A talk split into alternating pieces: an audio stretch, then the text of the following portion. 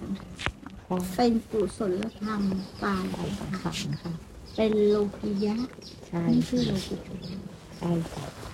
แต่อาศัยสติที่เป็นธรรมฝักเป็นสะพานเนาะเป็นสะพานเป็นเครื่องอาศัยเนาะถ้าเป็นในเรื่องเขาบอกว่าก็เพื่อจะเข้าสู่โลกิยะแต่ไม่มีใครเข้าถึงแค่นั้นเอง ผลสุดท้ายสติก็เป็นธรรมฝ่ายสังขารปรุงแต่งเป็นกุศลตัวหนึ่งเป็นเจตสิกตัวหนึ่งฝ่ายดีที่เกิดแล้วดับไป ทีนี้ถ้าเราเห็นทุกอย่างเท่ากันเลย มันก็จะเป็นแค่รูปนามเกิดดับ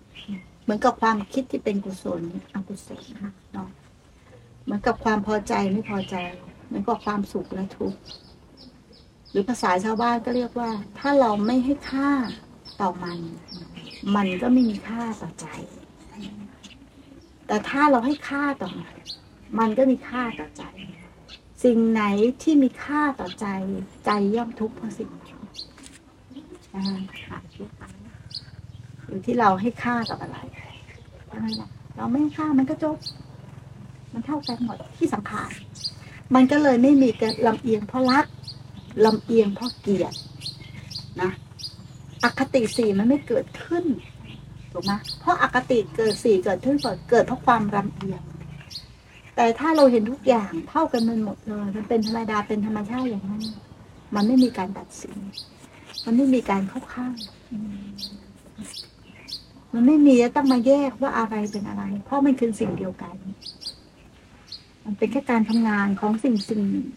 ที่เขาบอกว่าละความพอใจและไม่พอใจเสียนะคะ ในพุทธพจน์มันน่าจะเป็นคำคำนี้ที่แม่กำลังบอกว่า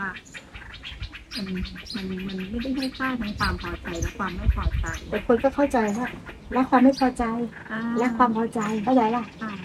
แต่จริงๆอะละเสียหมายถึงว่าทั้งพอใจและไม่พอใจคือสิ่งเดียวกัน เป็นกิริยาขอค่ะงเชื่อค่ะแม่หนูแจ้งหนูแจ้งเลยค่ะแจ้งแบบ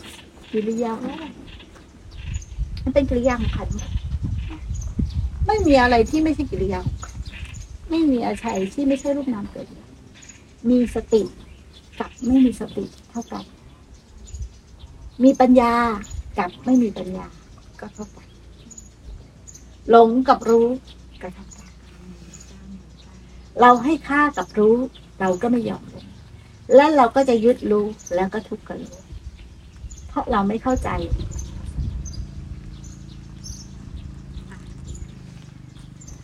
สิ่งเดียวกัน